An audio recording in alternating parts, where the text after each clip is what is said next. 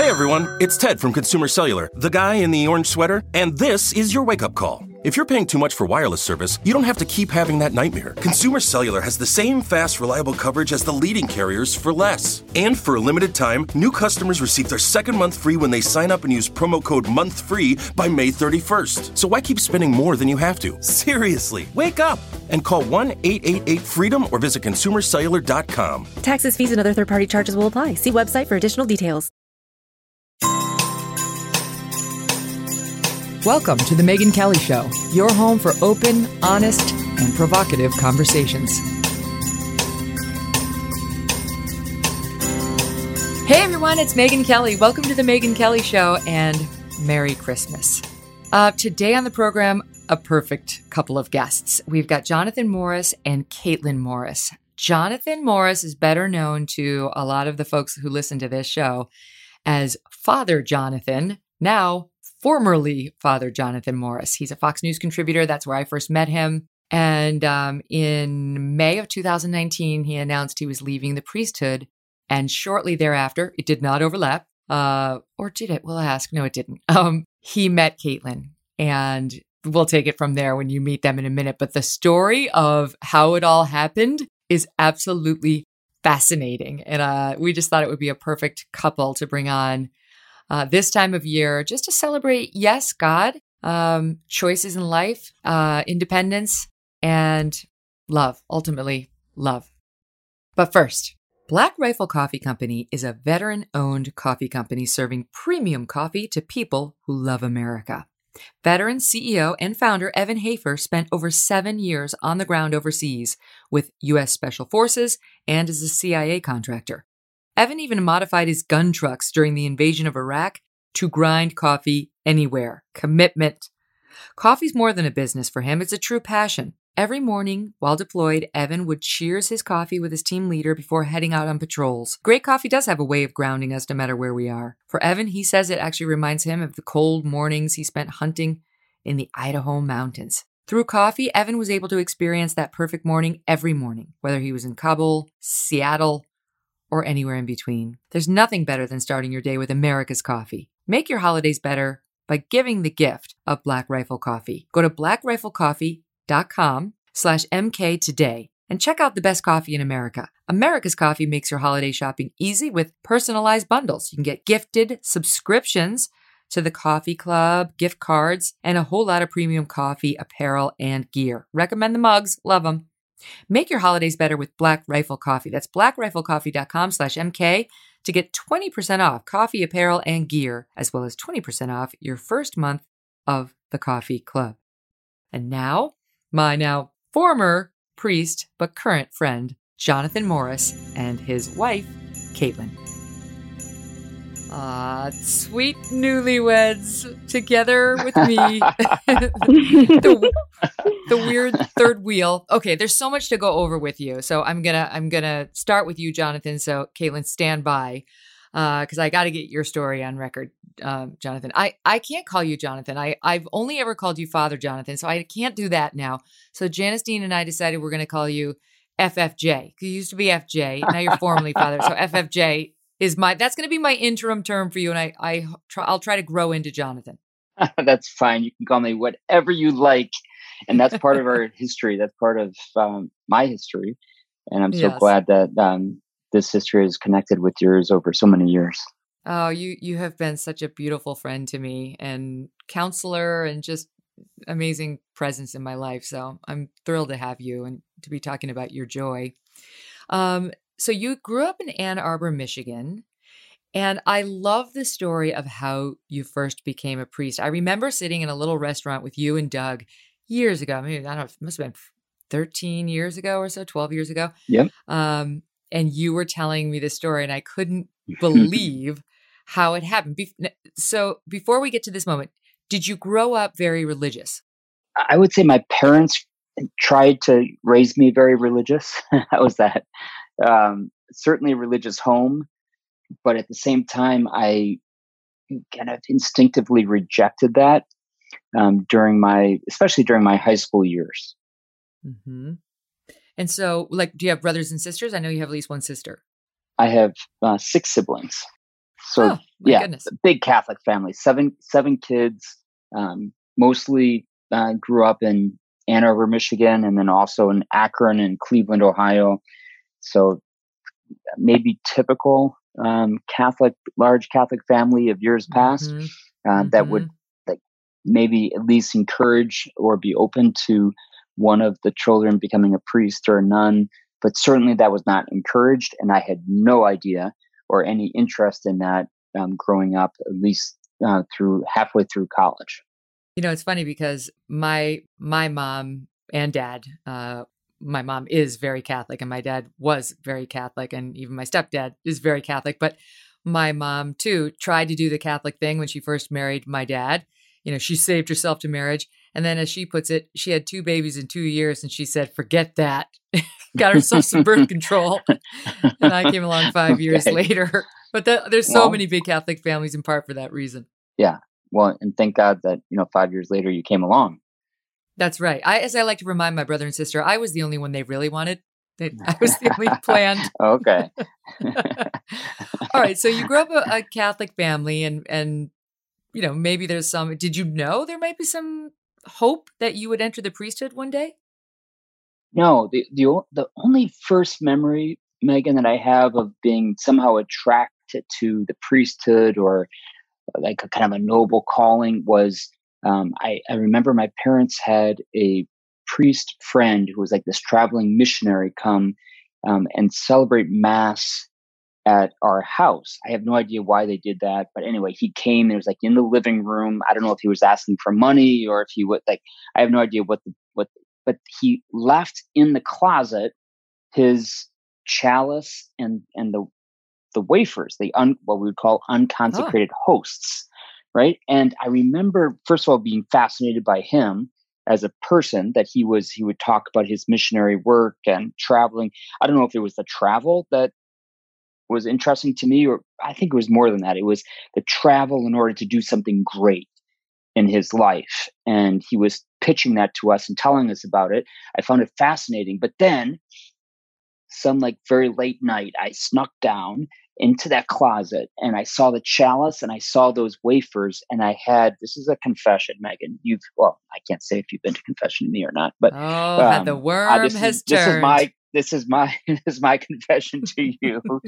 uh, I went up into that closet and I took some of the wafers down and I ate them. I don't know. I felt like um, I don't know. I was like testing it out or something. So to answer your question, I had very little interest in priesthood or in anything like that until halfway through college, and I can tell you that about that Yes, later. I love like. this part. So it reminds me of the uh, Saturday Night Fever line. My girlfriend, she loves to taste the communion wafers, father. Um, which really Jeez. nobody ever says. I mean, that's the truth. But uh, you were a different story. Okay, so you, you get to college. What was your major in college when you first got there? I studied business, Okay, business so administration, marketing. You think you're going a different route, and then tell us what happened. very different. Well, I ended up rooming with a friend of mine who um, was from Los Angeles, and he said he he told me that he was thinking about being a priest. Now, this was this was a Catholic college, and so there was a kind of a underlining Catholic culture to it. But we were part of kind of like the bad boys fraternity. Um, you know, we used to say, "Yeah, we'll go to confession if anybody drinks more than X number of beers." Okay, and X number was like way it was should have been XX, right? Like it was a Yeah. way too high number, right? So um, we were not really on the path towards uh, religious, certainly religious um, conversion or even um, real attachment. But my roommate said I had, that he had this profoundly religious spiritual experience in high school. He turned away from some of his bad ways, and he was thinking about being a priest. But then every so he was a year ahead of me in college. Every freshman class that came in of girls, he would start dating them, and he would forget the idea of celibate priesthood very quickly. And I would say, "Red, like what happened? Like I thought you were thinking about this." And all I could think of, and I, Megyn, I don't know if this was God or if this was my upbringing. I have no idea. But I said to him, "Red, there will be consequences whether you choose to go the route of priesthood and missionary or not. So don't just go with what you feel, try to decide what you should do.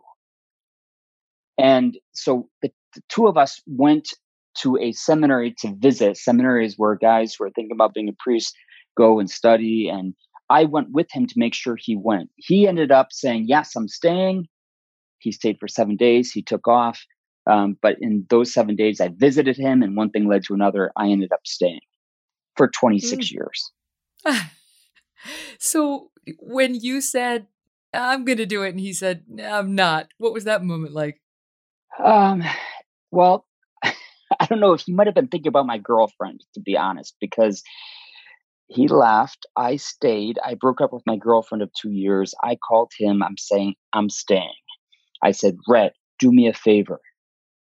Take care of Tasha. Oh boy. And he said, I got your back, buddy. They are married and they have eight kids. Ah no. Were you and in the wedding? I, I oh I was not invited to the wedding. It was too soon. Oh, oh! I was going to say if, if, they had waited just Way a couple of years, you, you could have officiated it. That's hilarious! What a fun story they have too for how they how they first got together. Okay, so they now, did. so at that point in your life when you decided I'm going to do this, how old were you?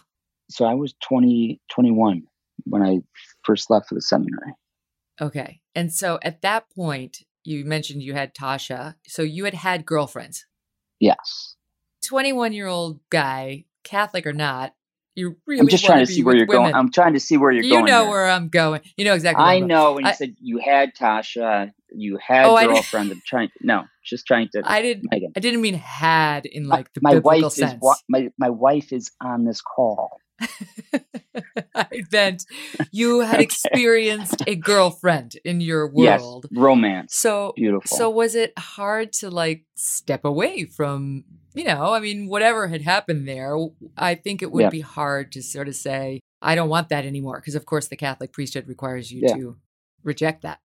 It was hard. It was very hard. And I ended up joining this is a this is probably a good topic for a whole nother podcast, but I ended up joining a religious order that um, was, I would call it a cult, mm. uh, founded founded by a um, super super charismatic guy who ended up becoming very friendly with John Paul, Pope John Paul II. Ended up f- from this little teensy tiny town of in Mexico. He ended up founding and then growing this religious order that swept the world bringing like together some of the most, I think, talented young men. The fastest growing order in the Catholic Church. It was called the Legionaries of Christ. Uh, one thing, you know, fast forward 15 years, 20 years, really, I had been in this the whole time. It was discovered that this man was a total fraud, that he mm. had multiple families around the world, that he had abused seminarians, that he had children, that he had abused his own children, it's a long story. His name was Father Maciel, Marcial Maciel. Um, so they used very heavy uh, recruiting tactics. Um, I remember one one time with my my roommate in college. Um, they're talking to one of these recruiters, and they they looked at me. They were supposed supposedly recruiting him, but they looked at me and they said, "Jonathan, you were created by God from all eternity to be a member of the Legionaries of Christ. That left buying, a huge impression. it because it was a reinforcement over and over of you're in the right place, you're doing the right thing. This is your highest and best calling. That's right. So wait, you, when you say you were with them, you were with them for 20 years, or just 20 years later he was exposed?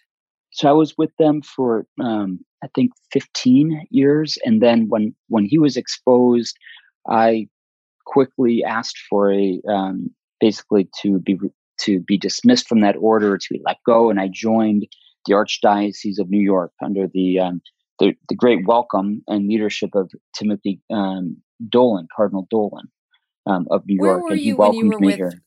when you were with the legionaries where were you? So i lived in rome for nine years rome italy so i was with mm-hmm. them.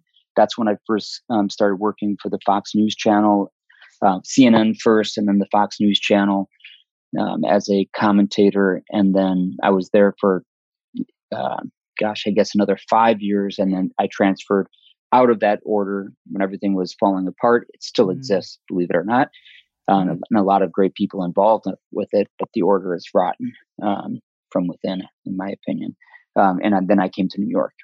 And that's when you came to New York. Okay, that's that's when yeah. when we met. So you're you're over there in Rome, and you. The, this is when we first met when you were covering the death of Pope John Paul II, right?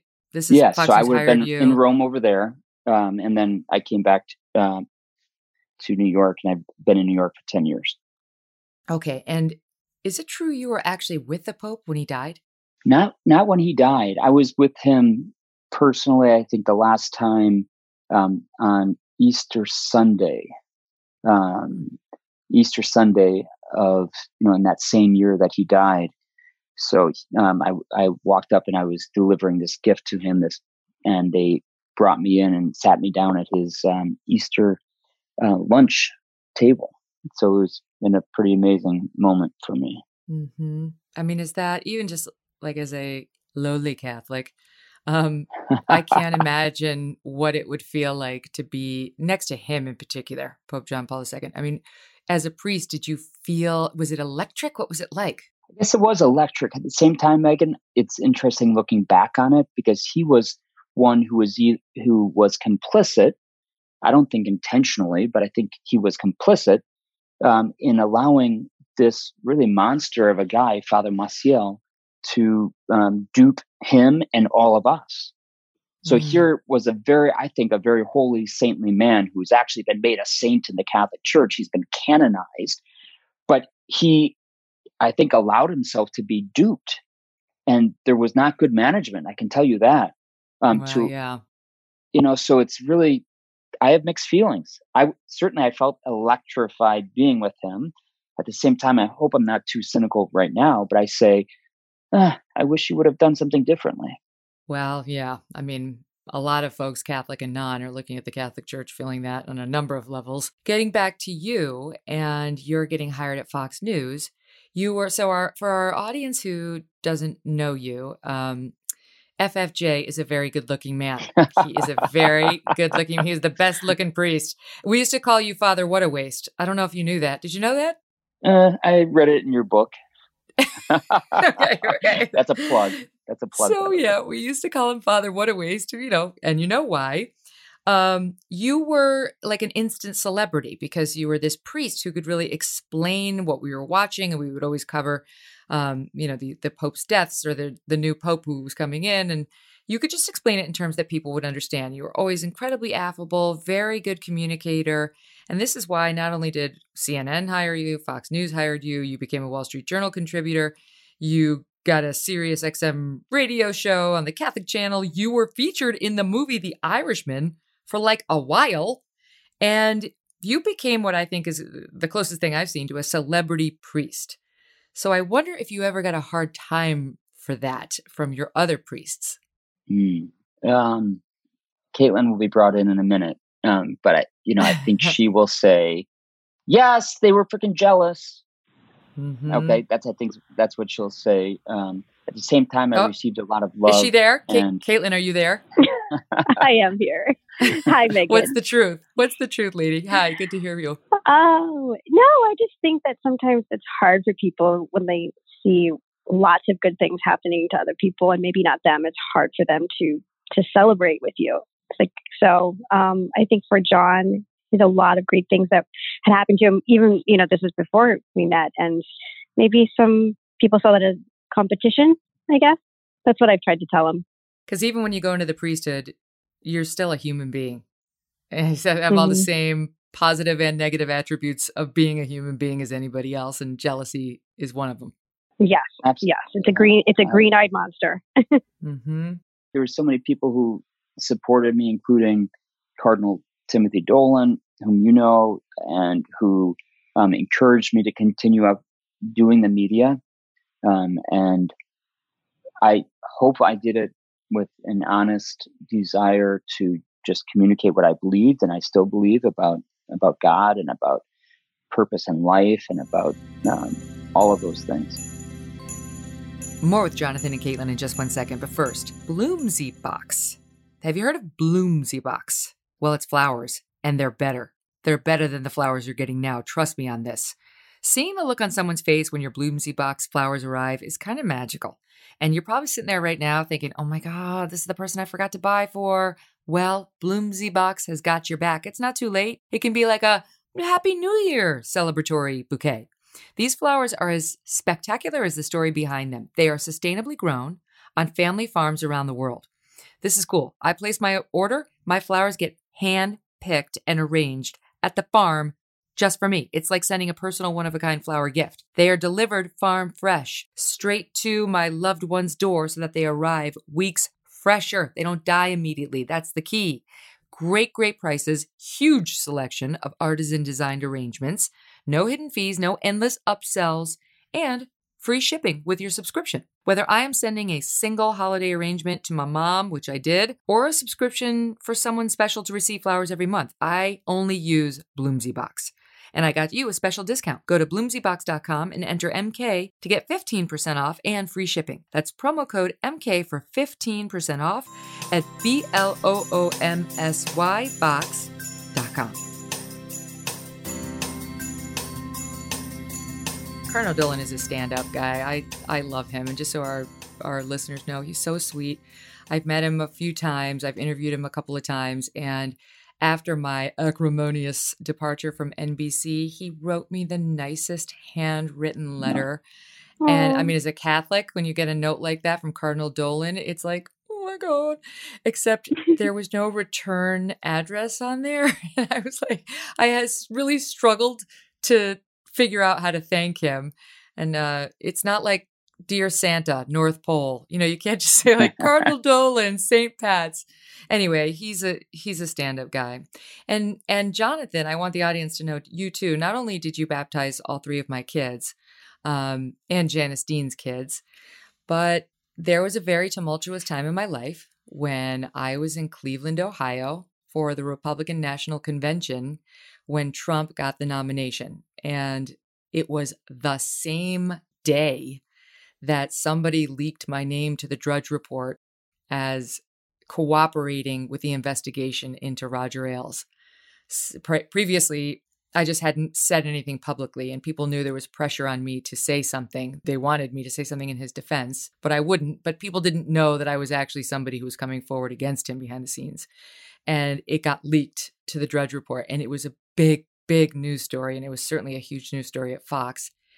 And I was holed up in my hotel room, not talking to anyone. I was afraid. I felt like a caged animal in there because now I had no allies. I didn't know who it. I mean, Fox was very divided at the time over this, and you know, Janice knew my story, but nobody else knew the story, and it was just very scary. And I got a knock on my door, and it was you. And you came in, you held my hand, we prayed, you didn't you weren't looking for anything other than to be supportive and i will never forget that moment. You just held my hand and we prayed. It was the only thing that made me feel better. Megyn let me let me do a little revisionist um, history here but i think it's actually true. Um, so i did not knock on your door. Okay that would have been very creepy and you would not have answered well, your door i didn't okay. mean it as a surprise so it was so we we texted, and let me tell you from my perspective. So imagine this. So we were texting, and I, I we didn't share anything about what you were going. I knew what you were going through, and etc.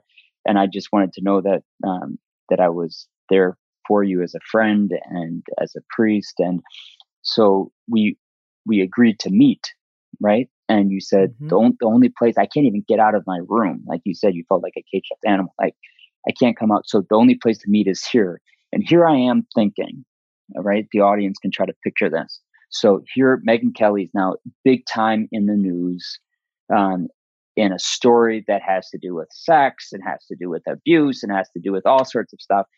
And here, a priest is going up to her bedroom in a hotel. okay. So this is what's going through my mind. I'm going, okay, you want me to meet you there? Okay, should I go? So here, are, here are my two choices, Megyn. I, I never told you this. I'm telling you this for the first time. Do I like? It's. I think this is August, right? Um, mm-hmm. So I'm like, how do I go up like and wrap my the, like cover up my collar so that nobody knows that it's a priest going up to your hotel room. and I think like, no, that that might be worse, right? So they right. might like recognize me, and I'm like hiding, and so like some some something's going to be like released in which a video of me going up hiding my collar. so I does not said, look good. Up. No, it does not look good. So I just decided to go up, um, just you know, making a, a, a, pastoral visit, and all went well. But um, you were a trooper there, Megyn, and I think you tried to live um, honestly and truthfully, and it all worked out.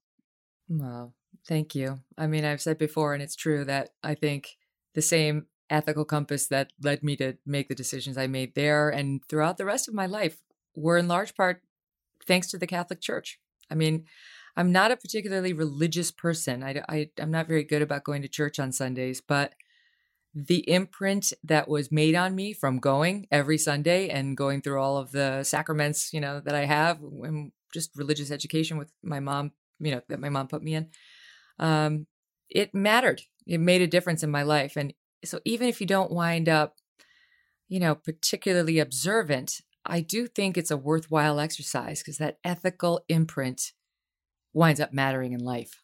Absolutely true. But Megyn, think about your kids though. This is like I'm just this is like hard. This is hard podcast stuff.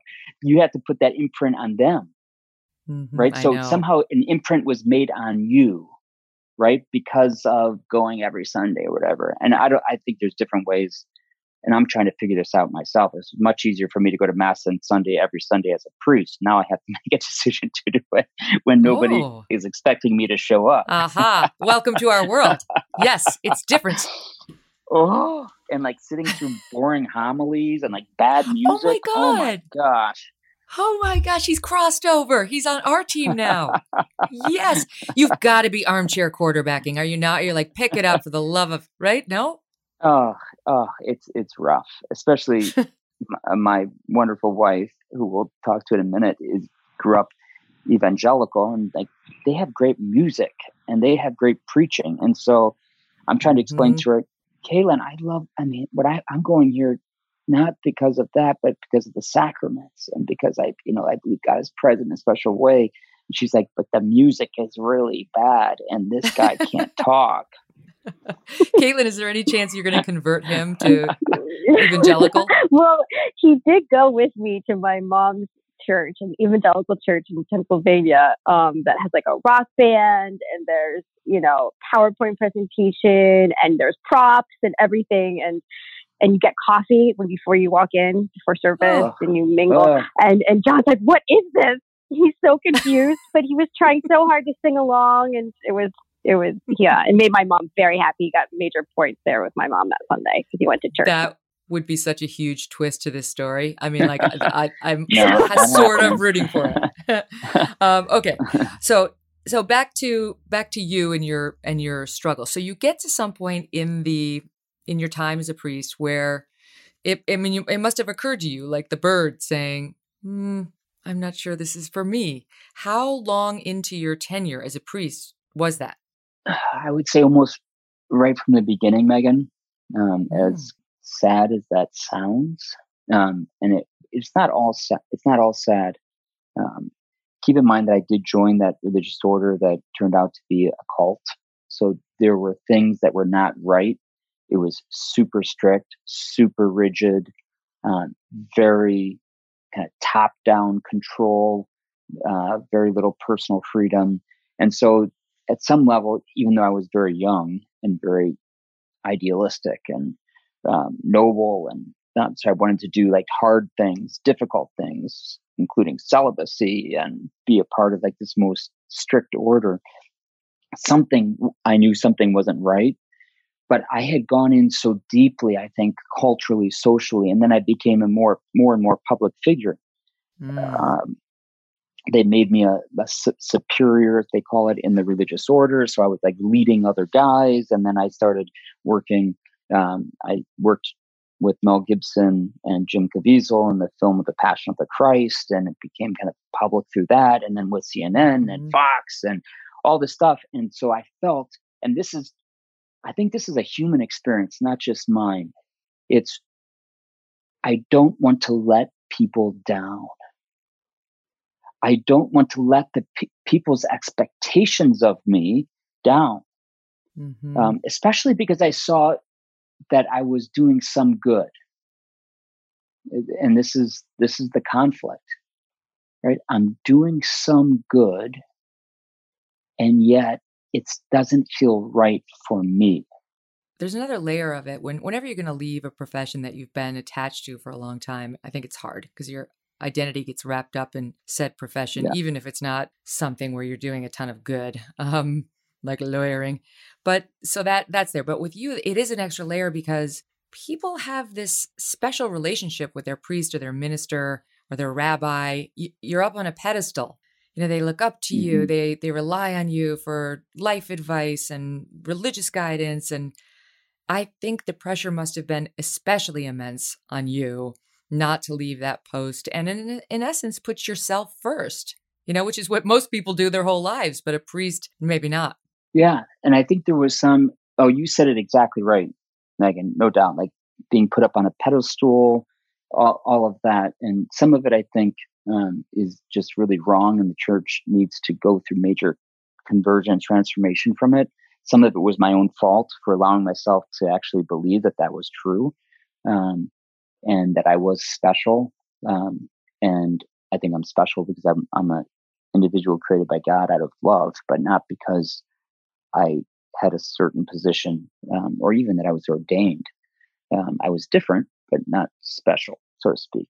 But mm-hmm. I found that, um, and maybe we can talk about this later, um, in my new work that I'm doing now professionally as an executive coach and working in leadership development, um, a, a kind of a solution to that, um, of that quandary, right? Of wanting to do good, mm-hmm.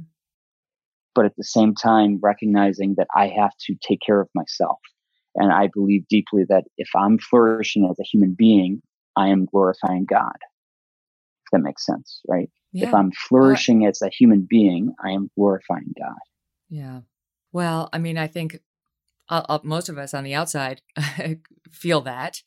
And I just think there's so much pressure on someone like you who makes a noble choice to serve God in a special way to just always do it in that way. So I'm I'm happy for you as I was when you told me you were leaving, um, that you recognized you needed something else and were were brave enough to act on it.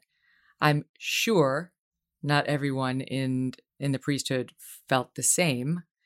Did you uh, no. uh, did you hear from any of them? Did you get did anybody give you a hard time? Yeah, some did. Some people, you know, cut me off. Um, some people wrote articles about me as if I was like, and trust me, I, I know that you've experienced this ten times of what I have. Um, people wrote articles about me as if I as if they never knew me, or as if I were not a real person that just commented on you like you were some sort of object in the room that had no feelings and no sentiments and um, never even tried to reach out to me to understand or anything. Um, but that's part of the price you paid uh, for being in the public. So I get it. Mm-hmm. I always, it took me years to realize this, but I did come to the point of realizing there is um, in my case, there's Megyn Kelly, the me, and then there's yeah. Megyn Kelly, the brand, which yeah. is totally fair game for criticism, you know. And and whenever mm-hmm. I read stuff about myself I don't like, I, I have to remind myself that's the brand that I've put out there. Not not everyone mm-hmm. knows or cares to know my heart and who I really am. Mm-hmm. So you can't take it as though they do, right? You just got to remember that that's FJ the brand. They don't they don't really know yeah. anything about you, right? The people who yep. did were rooting for you. Yeah. Yeah. Absolutely. So did, did you have that. to tell did you have to tell Cardinal Dolan, you know, I mean I know he gave you like a little time to think about it, but did you have to walk in there one day and say, CD, I'm out of here. Peace out. I did. I did. It get got to the point. It was probably two o'clock in the morning when I sent him the email, um, because I wanted to put it all on paper before I talked to him because I didn't want to be convinced otherwise. Mm. Right. Mm-hmm. Um, and so I put it all down. I spent time thinking about it. Um, but it was two in the morning. And then I took that same email that I sent to him um, and I forwarded to all of my siblings, not to my mom and dad, because I didn't want to put them in their grave. But I sent it to all of my siblings and said, um, "This is what I'm going to do." And I basically asked for a sabbatical, and I told him my whole story. I told him what was going on in my life, um, and it was a shock to him because I was very close to him and he had given me a lot of responsibility. I was running two parishes in the Bronx at the time. I was overseeing as co-chairman of um, 14 schools in the Bronx. Um, I was doing a lot, and um, it was it was hard. But he was so good to me. He said, "Jonathan, I think I have a person who could fill in for you.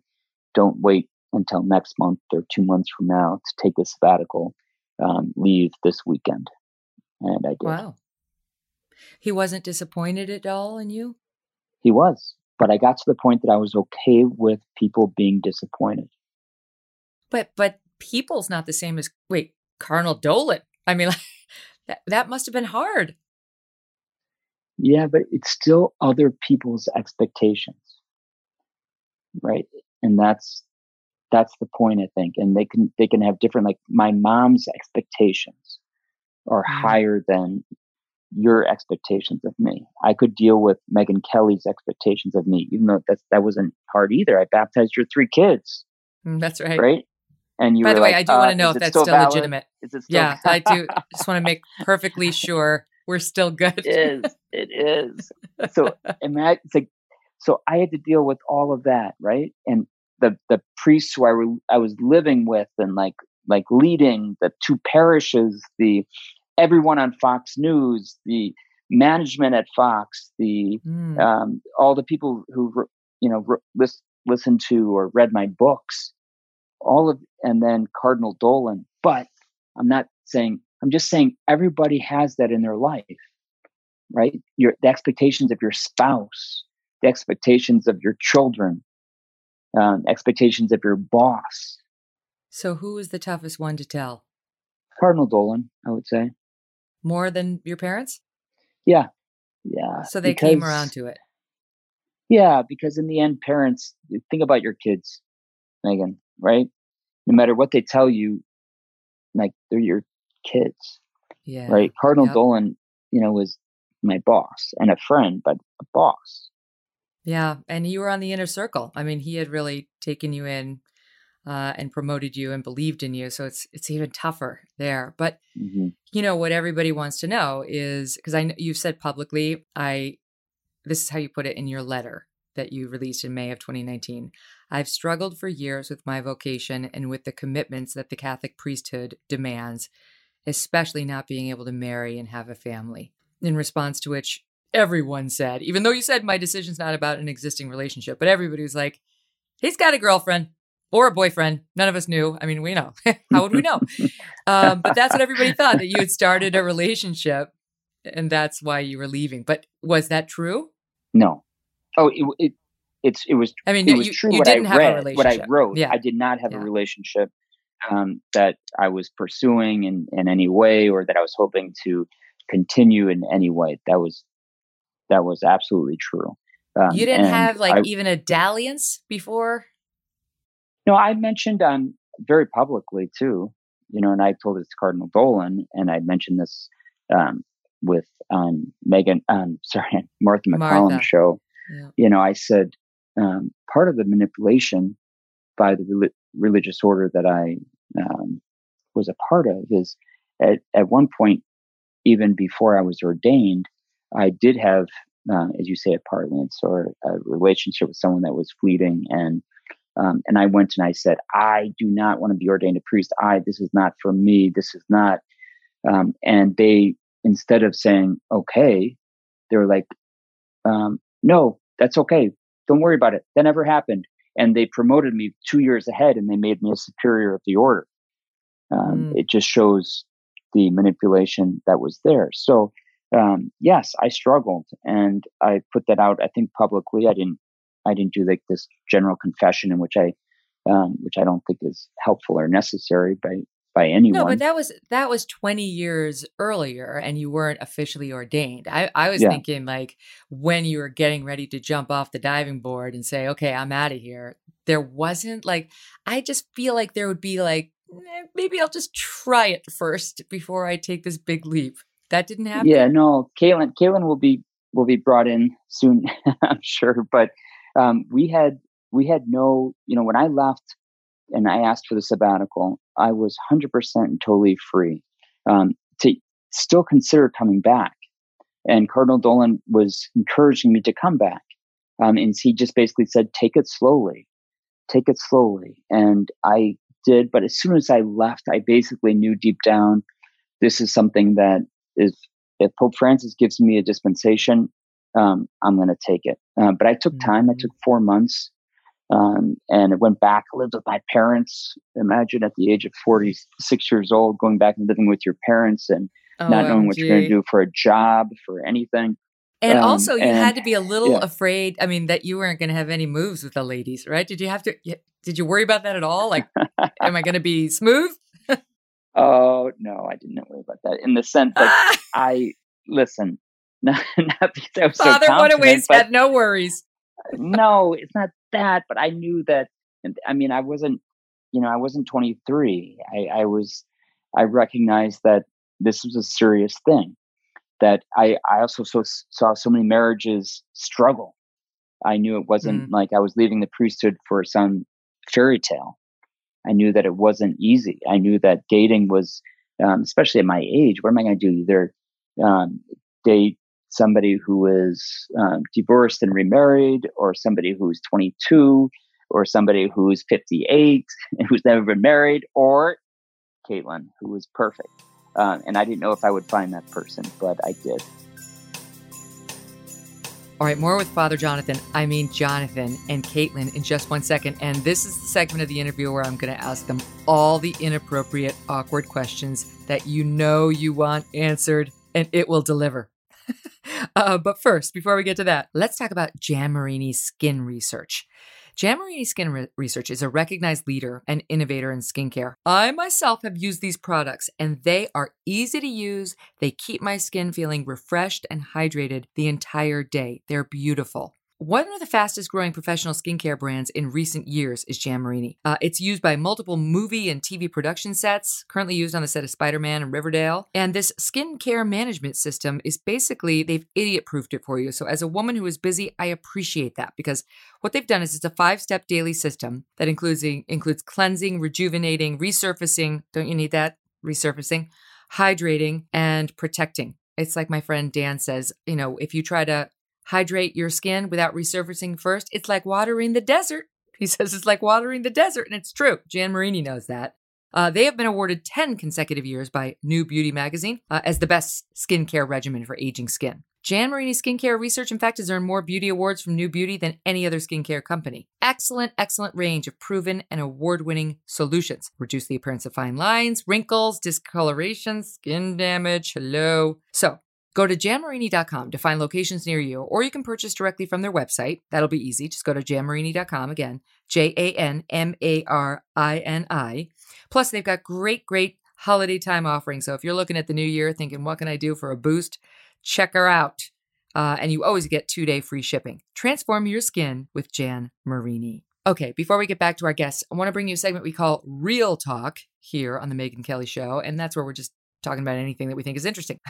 well, listen, it being Christmas, I wanted to tell you about two Christmas movies that I never miss. And in case you haven't seen them, one of them you have, one of them you might not, you still have time, right? Because we've got today to just loaf around and watch movies and maybe a little football, but just take it easy. Okay, one is It's a Wonderful Life, and you've seen that, but you may not have seen it the way we we watch it. My family and I treat this movie as the Rocky Horror Picture Show. we we all get our Santa's hats on. We get bells. Everybody has bells.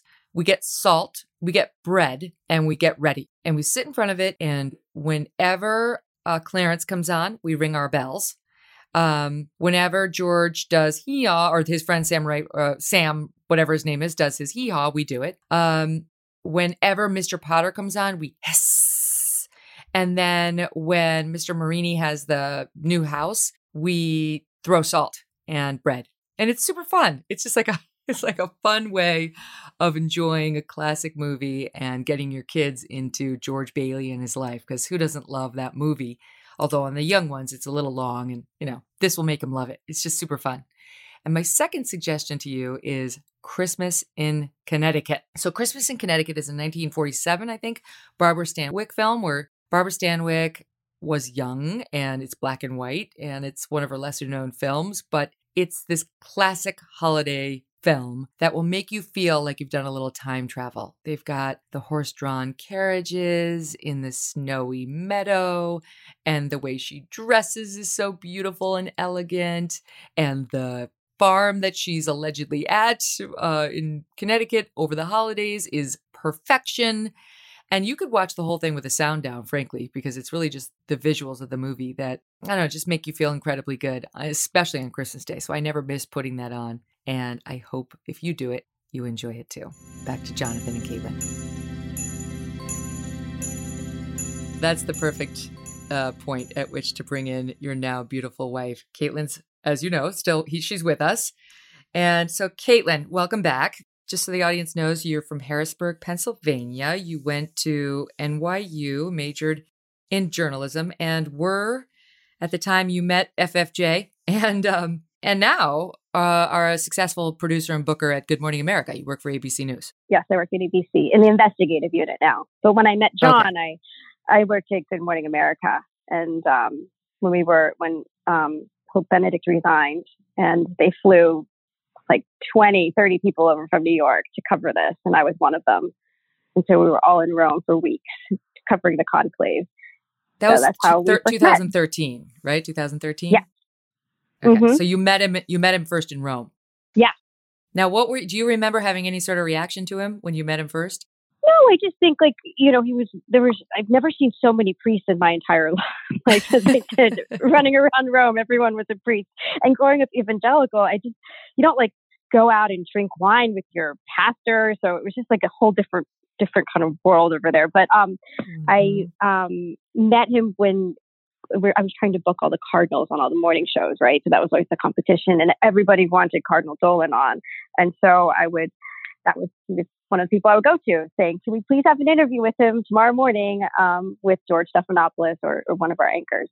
So that's mm-hmm. how um, I first was introduced to then Father Jonathan. Is it funny for you now, looking back at those moments where you were soliciting him as a booker, to think, you know, if if you if somebody could have tapped you on the shoulder and told you you're going to wind up married to him, can you imagine? I know, I know. It's so crazy, Megyn. This whole life I'm living is just it's it is almost too good to be true. I say that to John all the time, but Aww. I am I feel so blessed.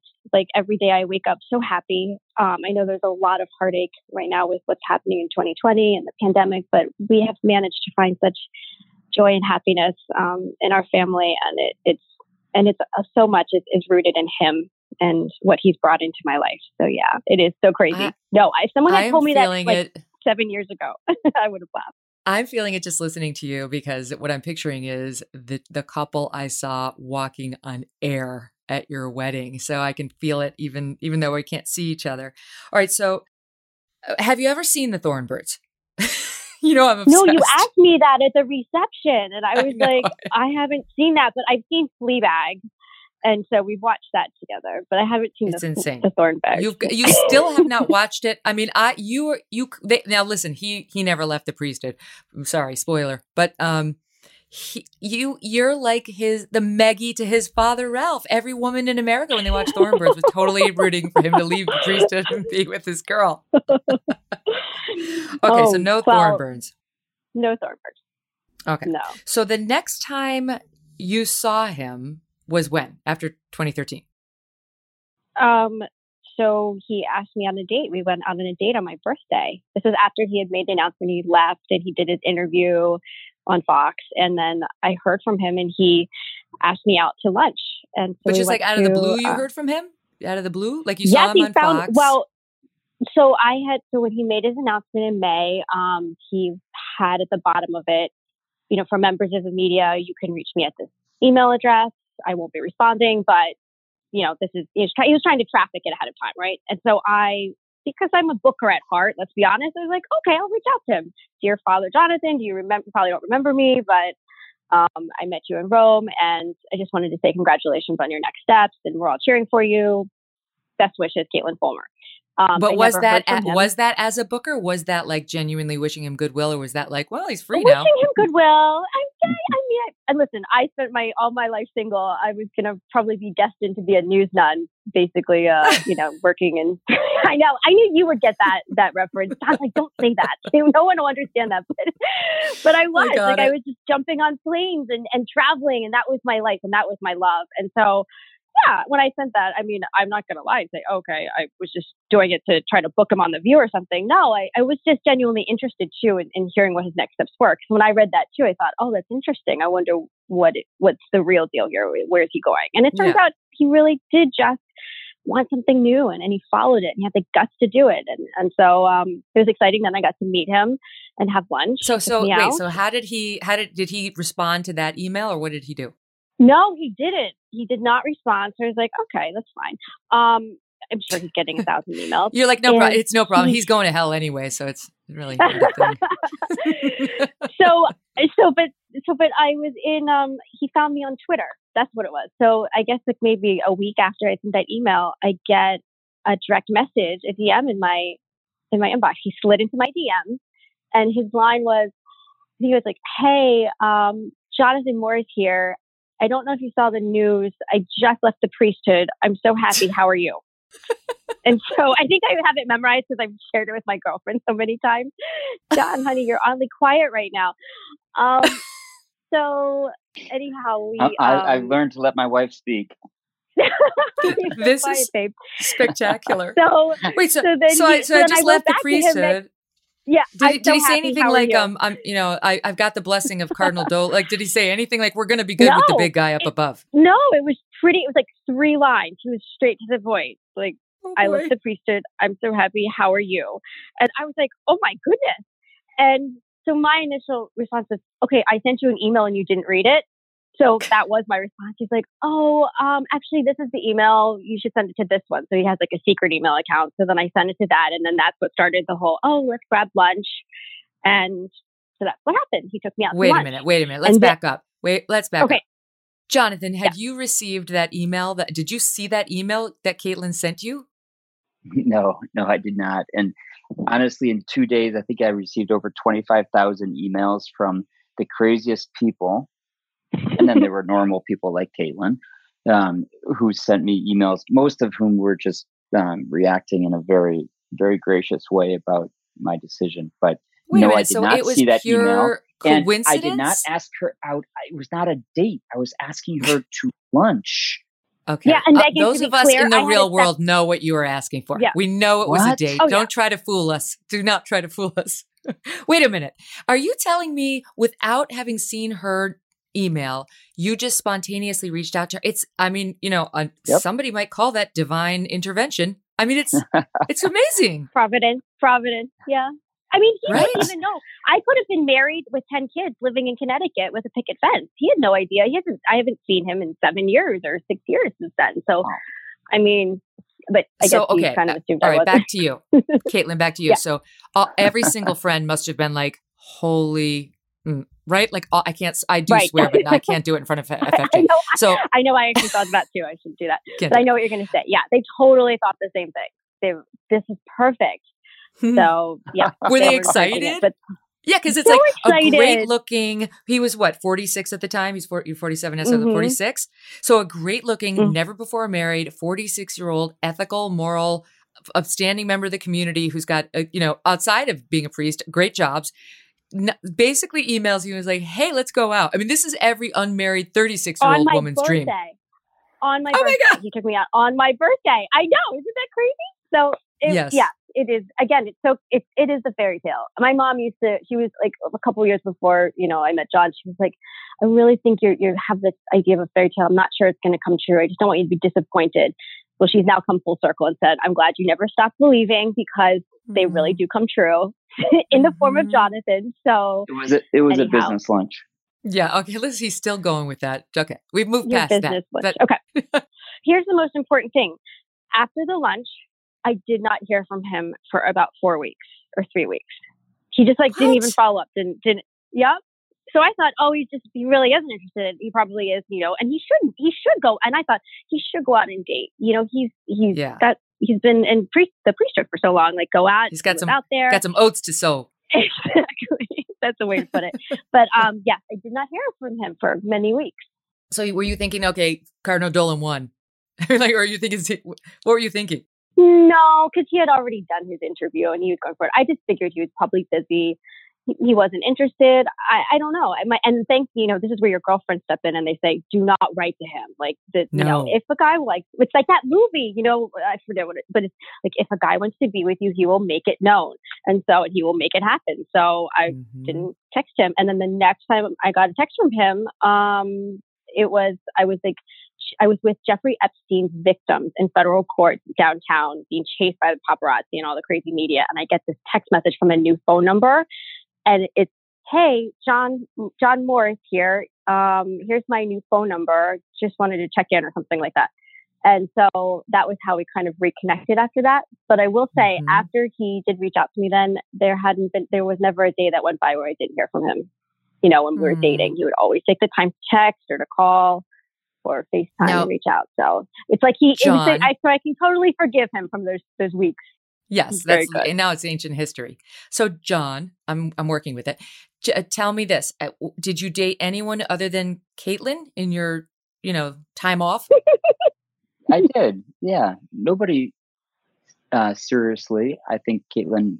You know, I've talked to Kaitlyn about, and she encouraged me. Actually, she's like, she's like, date. Although one time she encouraged me, and then I actually took her up on it. This is like right before we started going out seriously, and then she's like oh, you were not actually supposed to do that. But anyway, that's another. well, that's another well you issue. it's it's hard because no one woman really wants a, di- a guy she's interested in to be you know dating around. But uh, in your case, I don't know. Like, yeah, was, I'm not sure. Kaitlyn was great about it. She was honestly saying, "Listen, um, you, I recognize, you know, that this is a big change in your life, and um, this is all very fast. And she did encourage me to date other people, and I did. So you, this is so. I know you had your first dinner on July 21st. I did actually read the New York Times profile on you. I'm I'm feigning ignorance on some of these things. Um, but the New York Times told me this is how it was phrased, and I quote: "In October, they turned a serious corner, and it was Mr. Morris who suggested they take their relationship to the next level so is that when you first slept together? oh gosh. Uh, Megyn, again, I might not be able to, I can still hear your confession. I just can't do anything about it. But you definitely can't do anything about my confession. So we're just going to leave yeah. it at that. This is about your sin, not mine. Finally. All right, let me ask it this way. Let me ask it this way. I know you said you had the girlfriend when you before you got ordained. There was a there was a girl. So like I'm gonna assume you Megyn, went into I the relationship. Going. Yeah, I come on. Like, I mean, going. were you were you a 46 year old version or not? Mm, I was not. okay, good. All right, good. So you had a move or two. Again, we know each other too well. Like, I mean, like I know where you're going this is what everybody wants to know. I mean, it's like okay. I I, I want to know what it was like for Kaitlyn too, because I think I'd be a little scared. Like there'd be a lot of pressure on me to like, I don't know, rock his world. I how did that feel for you, Kaitlyn? Not not like the specific, but like what oh, emotions? Oh my god! I mean, Megyn, John's dying I... right now because he calls no, me no filter Kate he calls me no filter Kate. And he's like, oh, you know, because I just say what's on my mind, and so this is like mm-hmm. his worst mm-hmm. nightmare. But I will be good, exactly. babe. And no, I Kaitlyn, I, did you know that I know I know Megyn Kelly's husband? He's a great guy named Doug. Excellent, good friend. Doug, great guy. yeah, excellent. I'm trying to Getting think of other bounds. topics here. Get, getting um, out of um, bounds entirely. okay, so it it went well. Obviously, some test was passed because then you got married. Um, all right. So who proposed to whom? He proposed. He surprised me. I was very shocked. Was How did it happen? Uh, he um, he told me that we are going to be out in San Diego. This is like in June. It was right after my birthday, so it was like our one year anniversary of our first date. And he took me. He said we are going to some dinner, and I was all dressed up, and I had done you know brushed my hair and put on makeup, so I looked decent, which was a good thing because he was going to ask me to marry him, and I had no idea. Um, I wow. think when so we we went up to this like beautiful mountain golf like on a golf course overlooking the San Diego Valley and the ocean. And he, um, I was like, and also I was trying to hug him and he backed away and I was like, what is he doing? And then um, he got on one knee and I was like, oh my gosh, what's ha-? and I, I was like, oh my God, oh my God, what's happening? And then he asked me and then I looked at him, I said, are you sure? And then he's like, Yes, I'm sure. Of course I am. I said, Okay, all right. As long as you're sure, yes, of course I'll marry you. But it took with me a good, I, I think I had to wrap my mind around it for a moment. Mm-hmm. But um, it was, it was, aside from my wedding day, the happiest day. I couldn't stop smiling. And he had oh, everything oh, wow. prepared. He had a bottle of champagne up there. He had a photographer hiding in the bushes who caught mm. all the mm. photos and the moments. And then um, he took me to a lovely French dinner afterwards. So um, wow. it was really a dream. He did a good job. Wow. I had the moves. Well, I mean, that was a good day. I was kind of referring to different moves, but we'll talk later. okay. Maybe off wine. Maybe off the record. Off the record with wine, Megyn. That, that's right. and Done. I will totally. spill all. I will spill all. um. So, so you get married, and it was an amazing, amazing ceremony. You truly were. Both of you were looked like you were on cloud nine, and it happened to be. It was on October seventeenth at St. Patrick's Cathedral. I mean, of all places, it's the it's a place of honor in the Catholic Church. It's Cardinal Dolan's church, his pad, and he was there. I think that's so beautiful. I mean, honestly, you, were you so touched because you wound up getting his blessing? Yeah, it uh, just more uh, transparency. I think you know we. I think the day after we got engaged, we called him and uh, we asked him to to marry us he said yes, and he suggested St. Patrick's Cathedral. And I think later there was some pushback by members of the clergy, probably like how could this be celebrated in this way and this um, but um, and so that as it turned out the rector of the cathedral a good friend of ours monsignor ritchie presided at the wedding but cardinal dolan um, decided to be there as well and you know we said cardinal dolan we understand this is very public why don't we go and meet you in the rectory, you know, after afterwards, which is where he resides. And mm-hmm. um, he said, "No, I'll meet you um, outside the church." And we came walking down the aisle right after this ceremony in St. Patrick's Cathedral, down the center aisle, and he was there at the back of the aisle, right at the front, at the you know entrance to the church. Um, waiting for us with his mask on and his arms outstretched, and it was it was a very moving moment for sure. Cardinal Dolan has always reached out to me and made me feel welcome. Um, you know, couple, like when we first started dating, John took me over to his apartment. He hosted us, and we drank martinis in his living room. And he talked to me, wanted to know me and get to know me, and ask me questions. And um, he just he, I, I, say to him that um, you are really good for Christianity and for the church because you make being a Christian look attractive and joyful. There's a joy there when you see him. And I said, and that's, that's, you know, that's a good thing for the church. Um, and we always enjoy our, time with him. And he has made a point to get to know us as a couple. And that means a lot. And then obviously that was culminated by him being the first to greet us when we were married. Mm, so nice. It's got to be good luck. I mean, there's something in there that's, I don't know, redemptive. So now the big question is, are we having children?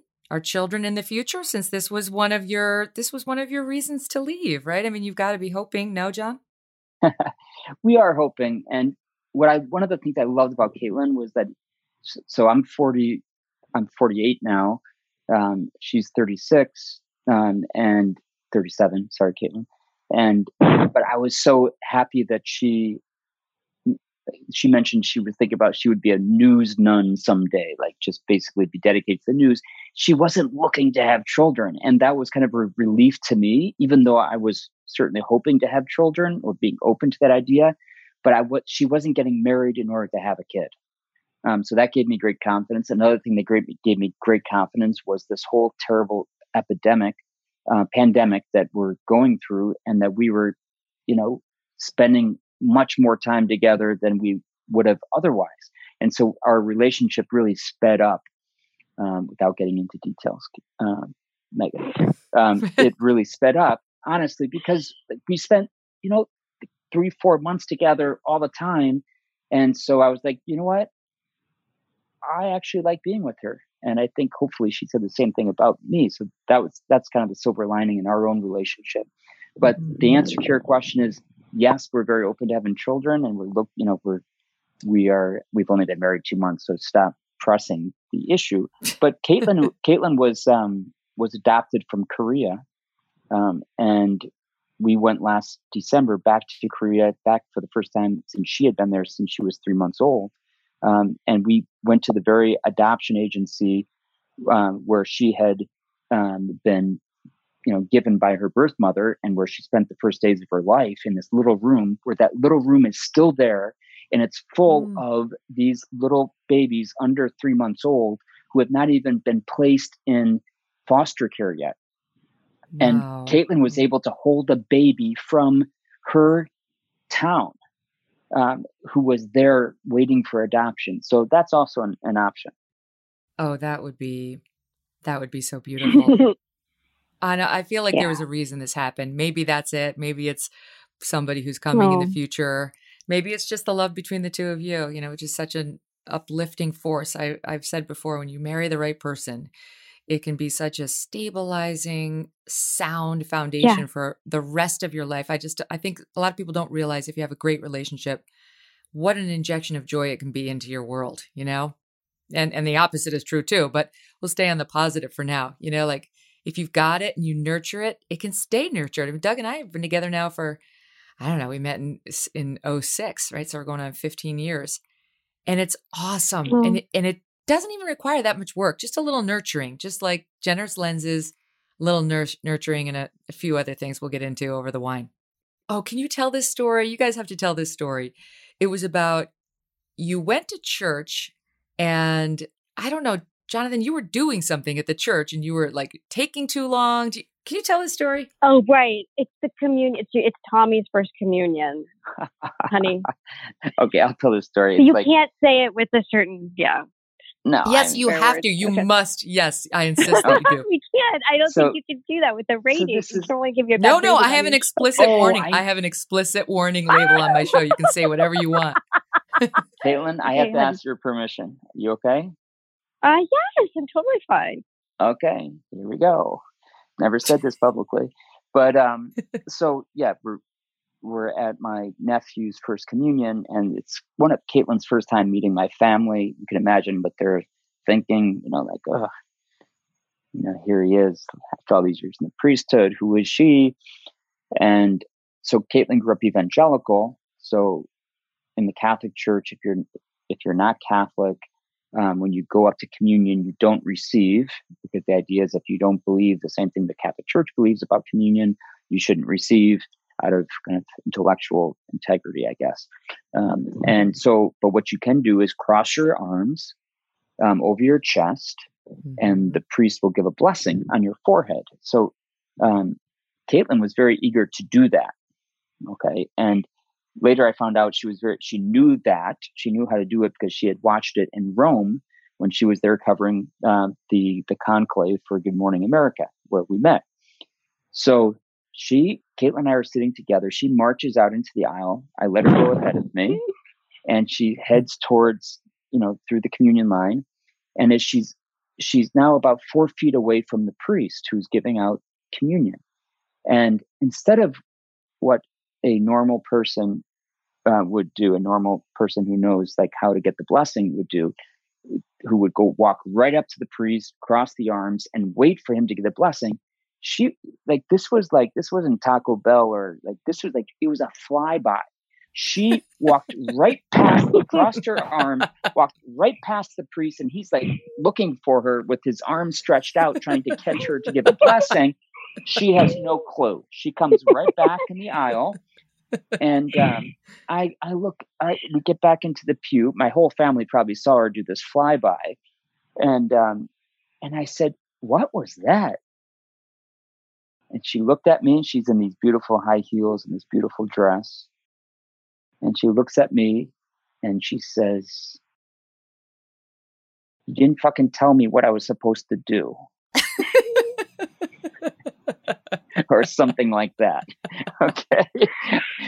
That's awesome. It was actually a little bit different, but I don't even feel comfortable saying it here. but you get the message. she was like, I love it. You didn't effing tell me what I was supposed to do, you effing whatever. I'm like, uh, well, what were you marching up there for? Like you knew what you were doing. But anyway. meanwhile, meanwhile, meanwhile, FFJ is like, by the way, the wafers taste delicious. oh, you have to you have to you have to rewind to get that part of the story. yeah, you don't know you don't know how good they are, what you're missing. So, oh wait, so by the way, so you we, you established we are you are not going to convert out of Catholicism, but Kaitlyn, is there any chance you're going to jump in? I don't know. It's not. I wouldn't completely write it off. I'll think about it. I'll pray about it. Um, mm-hmm. When we go to church on Sundays, we go to this great church down here um, near our neighborhood that has very good music um, and preaching, good homily. So, um, yeah, at one point, but John never made that. Like when we were dating, it was never like a condition of, of dating or anything that he needed to marry someone Catholic. Um, and he likes to celebrate like my diverse background and, and where I come from. And um, so yeah, so we'll see.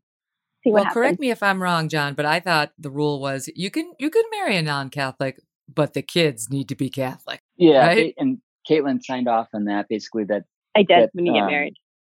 That mm-hmm. the the non-Catholic partners agrees um, to or like recognize the fact that the Catholic partner has promised to raise the children Catholic. You know, so mm-hmm. um, this is like my the, in. No matter how many sins I commit on this earth, I feel like when I get up there and St. Peter's trying to give me a hard time, I'm going to be like, "Look, I made you three little Catholics. All that's all I want to hear is thank you and welcome." and here's you your go. mansion. That's right. So now wait, so what so professionally, what's next for you, John? You're still at ABC, Kaitlyn. So but what are you what are you doing now to pay the bills since now you do have oh, to thank you. No more poverty. Thanks, yeah. Well, no, actually there really is poverty now. Like if you don't work the actual yeah, it turns out you're poor. In the Catholic Church, if you're a priest and you don't work, you just keep your job and you still get paid and people suffer.